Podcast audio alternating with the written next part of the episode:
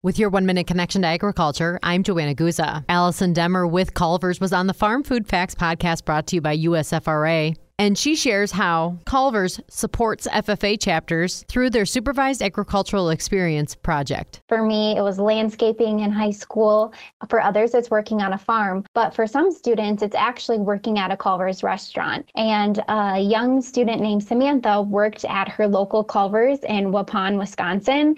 And she was able to have a really great SAE program and enabled her skills in food science and then was able to just continue continue to showcase that within leadership opportunities in FFA and connect those dots within the industry. And I think that's really exciting to showcase to FFA members that they can be part of the food service industry and really see the connection from, if you will, farm to table, serving guests the food that we know and love. And that's your one minute connection to agriculture. Happy FFA week. I'm Joanna Guza.